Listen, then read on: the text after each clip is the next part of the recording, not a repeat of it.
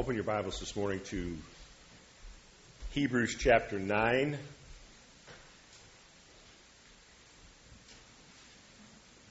Page 1006 in the Blue Bible in front of you.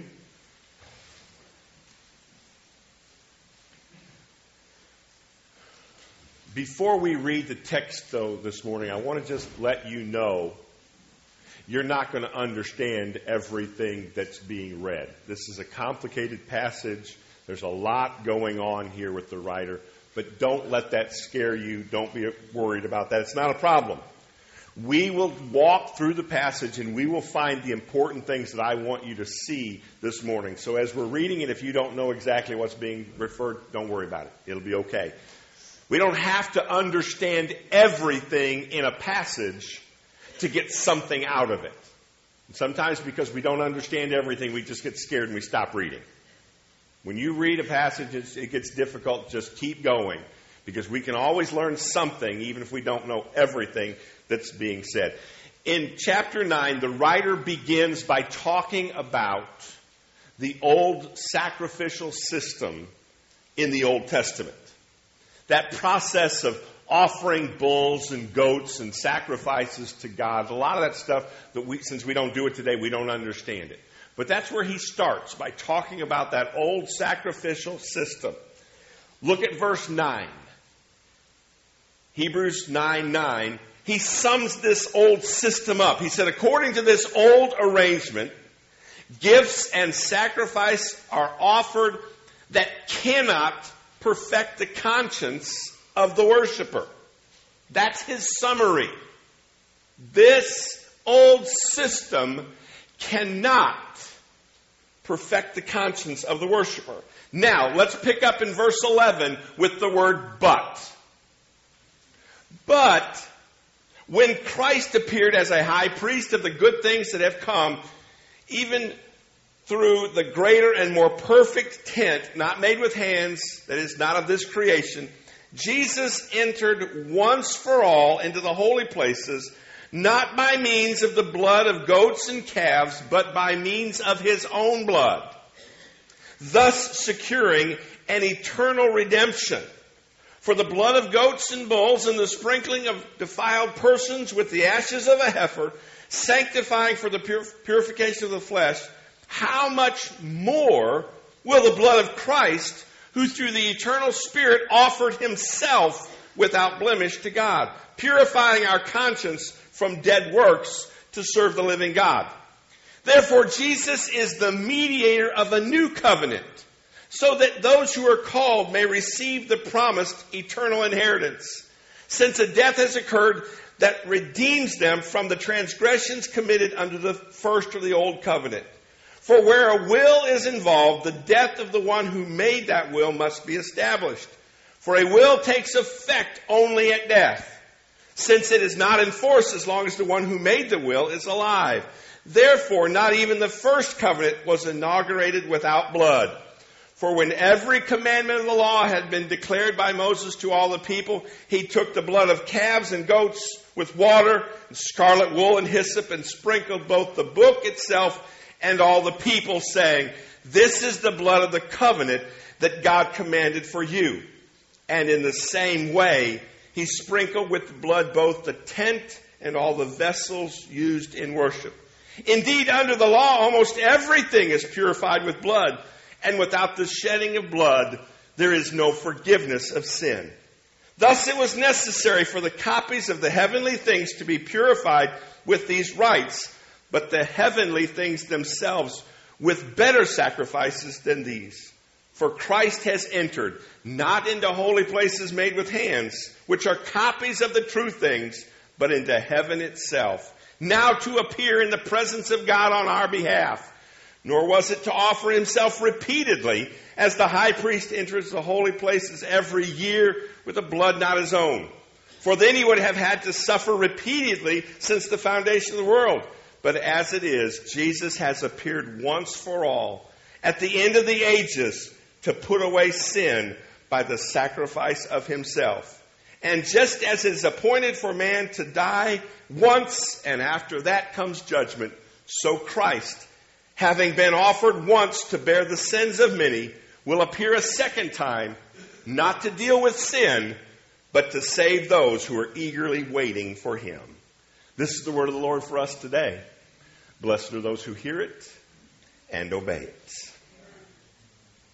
Today we're going to have a very simple topic that we're going to talk about, and that is the topic of our conscience. Specifically, a guilty conscience. Merriam Webster defines conscience as the part of our mind that makes you aware of your actions as being either morally right or morally wrong.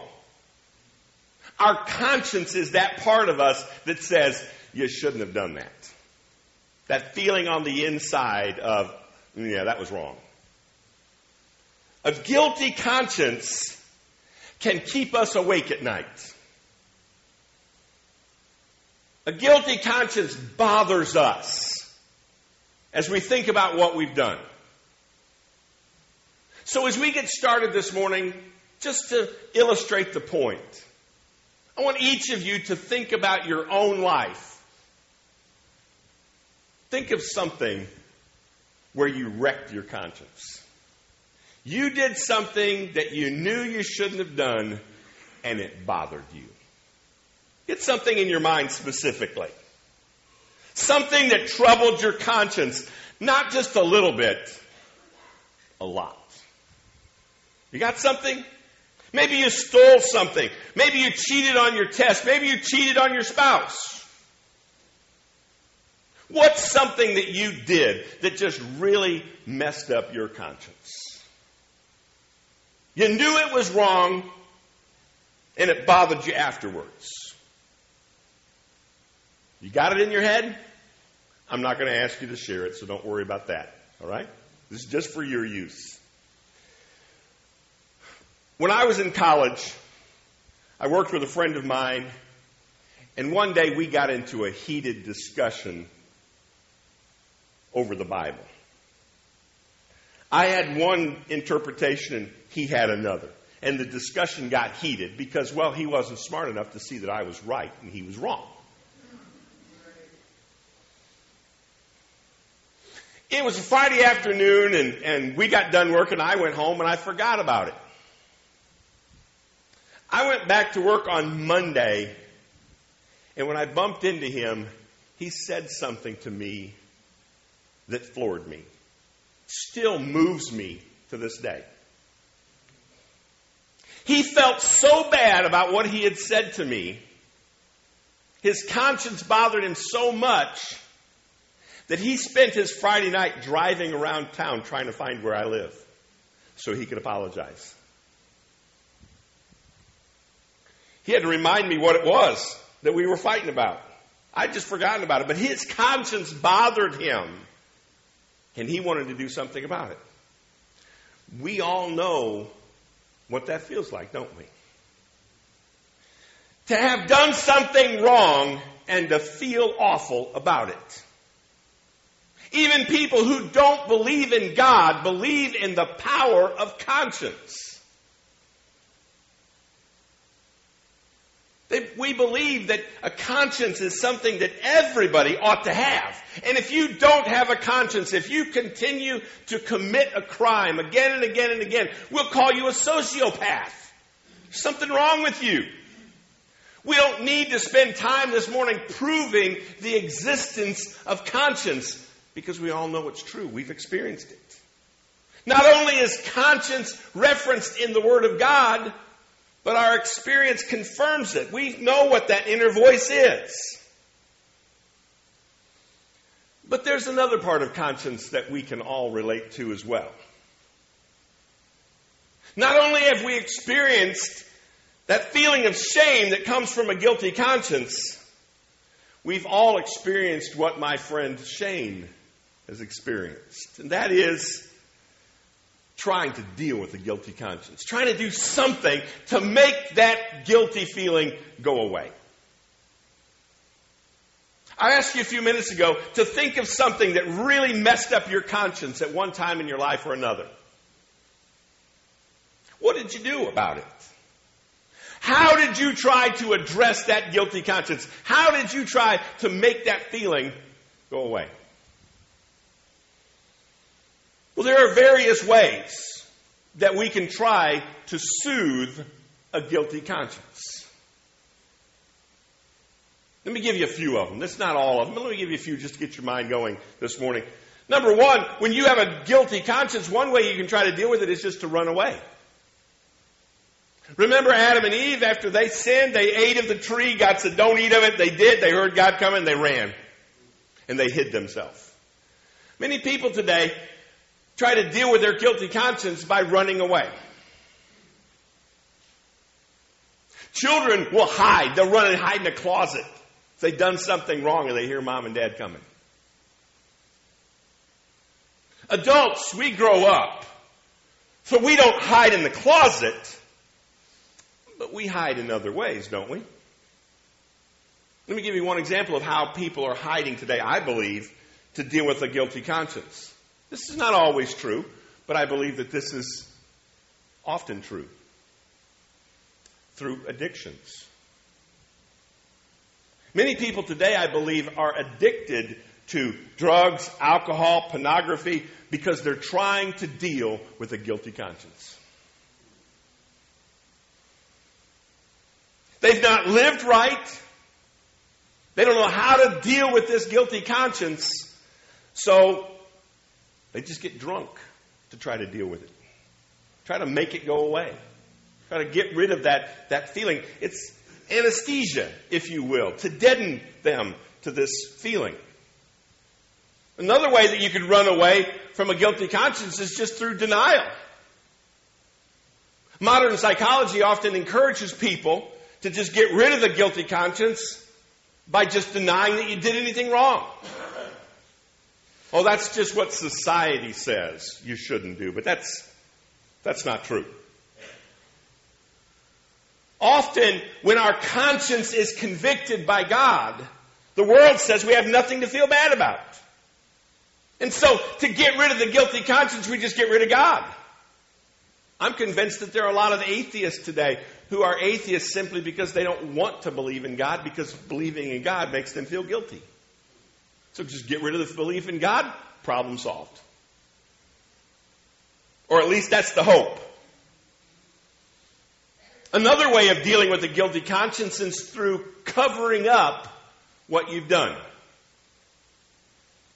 If we can just cover up the sin that we committed, it will be okay. We won't feel bad anymore. Remember David and his sin with Bathsheba? What did he try to do? Tried to cover up his sin. Tried to get the child passed off as the husband of the woman. When that didn't work, then he had the man killed and he married her so he could try to pass the kid off as his legitimate child. But David admits that even though he'd done all of this to cover up his sin, in Psalm 32, he admits that his conscience still bothered him. Even though he may have kept other people from finding out about his sin, his problem remained. Because as most of us know, you can't run far enough to get away from your own guilty conscience. A third way in trying to deal with a guilty conscience is just erase it. Well, you say, how do you erase a guilty conscience? Well, you do something to fix or balance out what you've done. You've done something bad that you shouldn't have done. Well, let's do something good, balance it out. It's a wash. One bad thing, one good thing. They cancel each other out. But in our hearts, we know this doesn't work.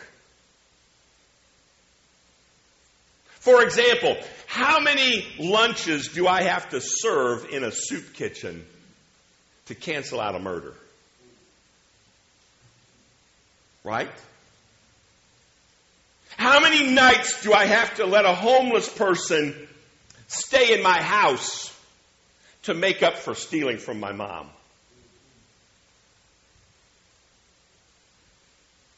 We might want that to work, but in our heart, we know that this doesn't make up for that.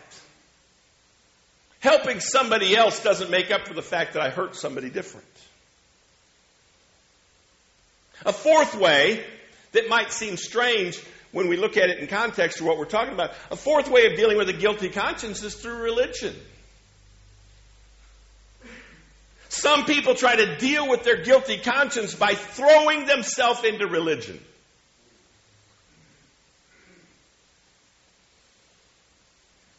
Hebrews chapter 10, we're going to look at that next week. It says that the blood of bulls and goats can't take away a guilty conscience. It can't take away our sin. Religion, as good as it is, as important as it is in our life, it alone cannot scrub our guilty conscience.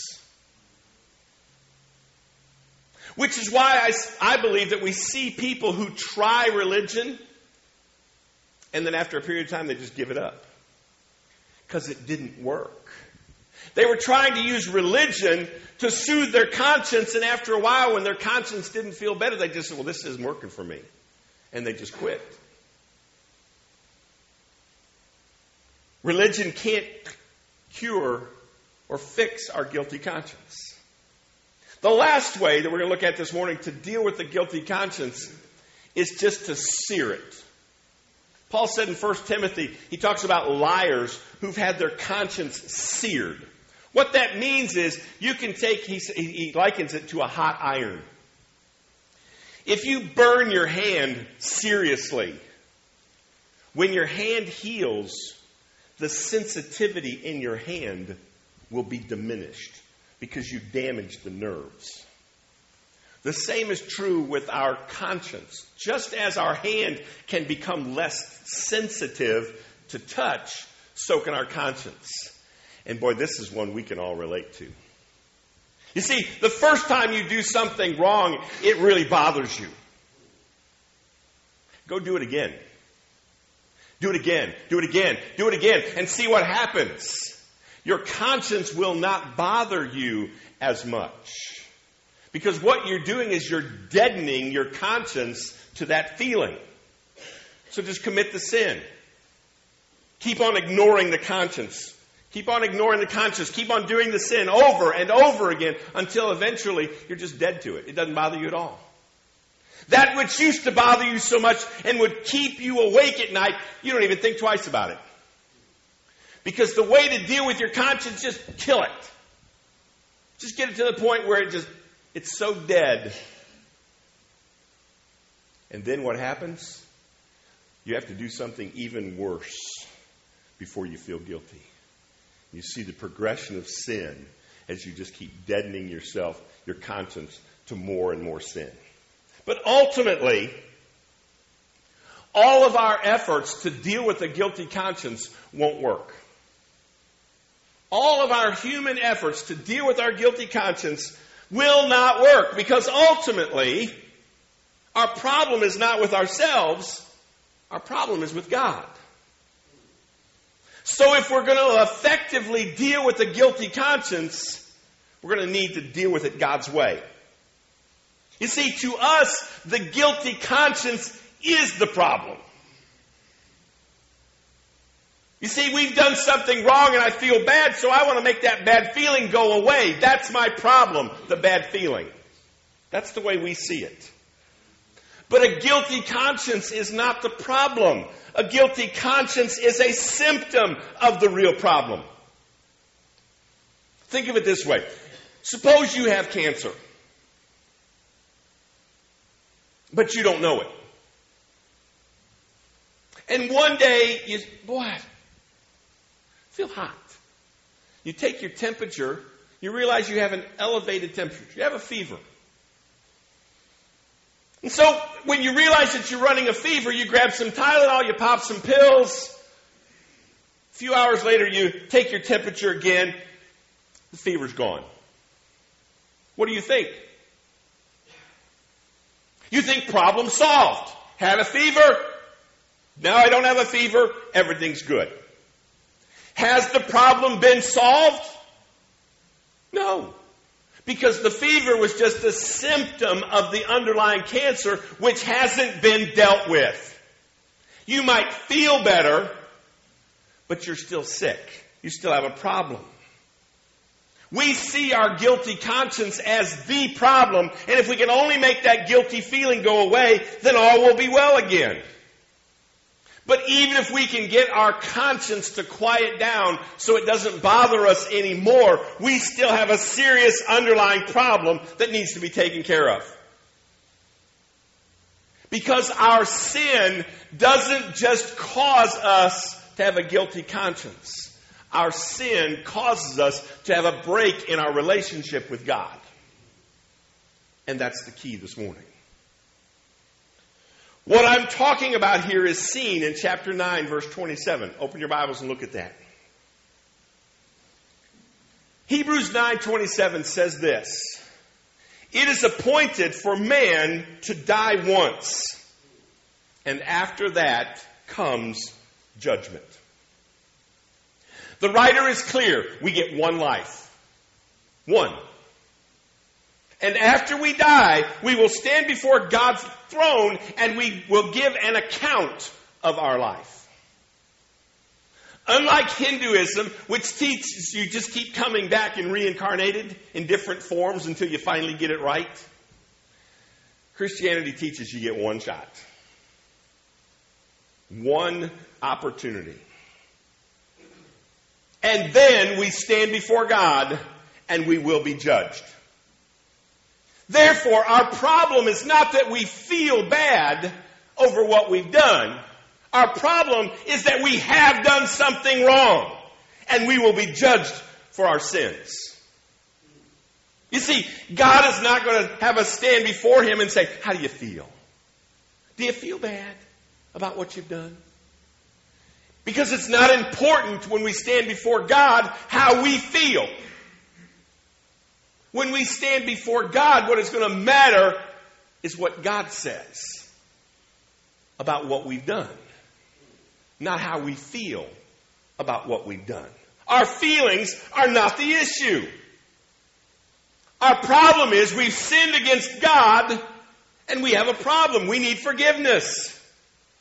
And that's where the other verse that we read this morning comes into play. Look at verse 22. Hebrews 9:22 says, "Under the law almost everything is purified with blood." Key. And without the shedding of blood, there is no forgiveness of sin. Say that with me, that last part. Without the shedding of blood, there is no forgiveness of sin. One more time. Without the shedding of blood, there is no forgiveness of sin. Now stop and think about that. How many people today are trying to deal with their guilty conscience without the shedding of blood? And the writer could not be more clear. There is no forgiveness without the shedding of blood. And that's where Jesus comes into the story. Look at verse 19 of chapter 10. Turn over one page there. Hebrews chapter 10, beginning in verse 19. Listen to what he says. The writer says, Therefore, brothers, since we have confidence to enter the holy places by what? The blood of Jesus by the new and living way that he opened for us through the curtain, that is his flesh. And since we have a great high priest over the house of God, let us draw near with a true heart in full assurance of faith, with our hearts sprinkled clean from an evil conscience and our bodies washed with pure water. You see that? Our conscience washed clean through what? The blood of Jesus. We just saw in verse 22 of chapter 9 that there is no forgiveness without the shedding of blood. Well, here we see it. The shedding of blood has been accomplished through Jesus. To deal with what? Our guilty conscience, our problem with God. The, this way of dealing with our sin problem this is key, people. Listen to me. This is the only approved way from God. The only God approved way of dealing with our guilty conscience is this through Jesus Christ. We can try to deal with our guilty conscience through other means. We can try to do something good to make up for the bad that we did and say, hey, it cancels out. When we stand before God, remember one life to live and then the judgment. When we stand before God, when God says, let's talk about your life. Oh God, I'm okay. Because see, that bad stuff I did over there, I did some good stuff too. We're going to call it a wash. At which point God says, no, we're not. Because we don't get to determine for God what God accepts. Are, are we in agreement with that? We cannot force God to accept our terms and say, well, God, I think I paid for it. I think I'm good to go. And God's going to say, it doesn't matter if you think you're good to go. I say the only approved way of dealing with your sin problem is through the shedding of blood through Jesus Christ. God does not stop us from trying other things, but God says this is the only way that's going to work. This is the only way that God accepts. It's amazing the number of people today who have just convinced themselves that God is okay with them. Even though they have not done what God says is necessary for their sin to be forgiven. Just ask them. Oh yeah, God, God's fine with me. I'm going to heaven. Why? Because I'm a good person. God did not say, if you want to get to heaven, just be a good person. Without the shedding of blood, there is no forgiveness of sin. You may be sitting here today and think, I'm okay because I'm a good person and compared to other people, I'm better than other people. You might even be sitting here today and say, I'm a religious person. I go to church every week. But the Bible does not teach that God's forgiveness of sin comes from being a good church attender, being a religious person. Just because our conscience doesn't bother us doesn't mean we're okay. Doesn't mean we don't have a problem before God. Because we may have soothed or seared our conscience to the problem, it doesn't even bother us anymore.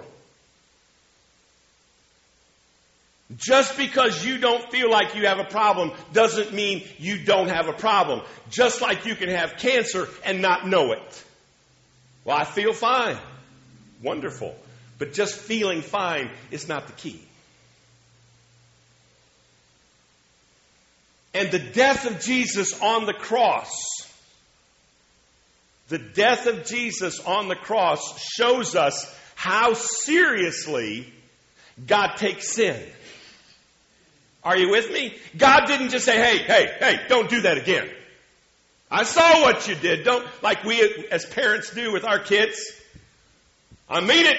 I mean it. You do that again, you're in trouble. God doesn't just warn us again and again that we better stop doing it. God doesn't just give us a, well, that's okay. You know how we are when somebody hurts us? Somebody doesn't, well, that's all right. God doesn't just sweep our sin under the rug with a that's okay.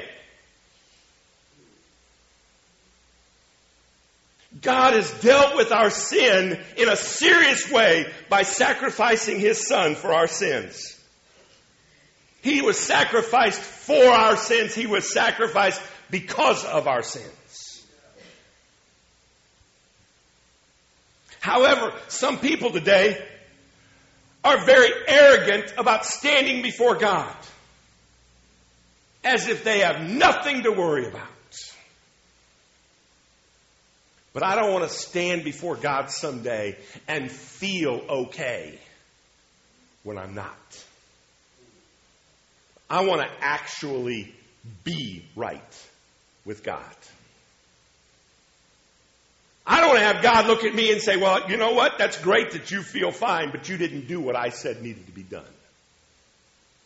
I said, this is the only way that you might have eternal life, and you chose to ignore it. I don't want to stand before God and say, well, I hope you're going to be okay with my alternate plan. Because I thought this was good enough. I want to be right with God when I stand before Him. Now, does that put a different spin on a guilty conscience? A guilty conscience is God's way of, of pointing out we've got a problem. A guilty conscience is God's way of drawing us to Himself. So that we can deal with the problem in the way that God wants. The only way that God will accept. I'm going to ask the servers if they would come and help with the meal.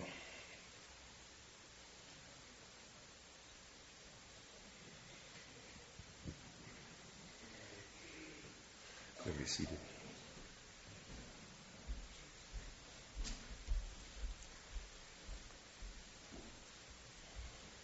Look at verse 12 in Hebrews chapter 9. Hebrews 9:12 says this, Jesus entered once for all into the holy places, not by the means of blood of goats and calves, but by means of his own blood thus securing an eternal redemption. This morning we celebrate the homegoing of Jerry Henry. And when she stood before God, she stood there in purity, in righteousness, not because she was good enough herself, not because she was a dear church member she stood there in righteousness before God because she had clothed herself in the righteousness of Christ. And she had accepted his means of salvation for her. The Lord's Supper is an opportunity for us to be reminded of what Jesus has done for us. Because none of us is perfect. And God doesn't say, you know what?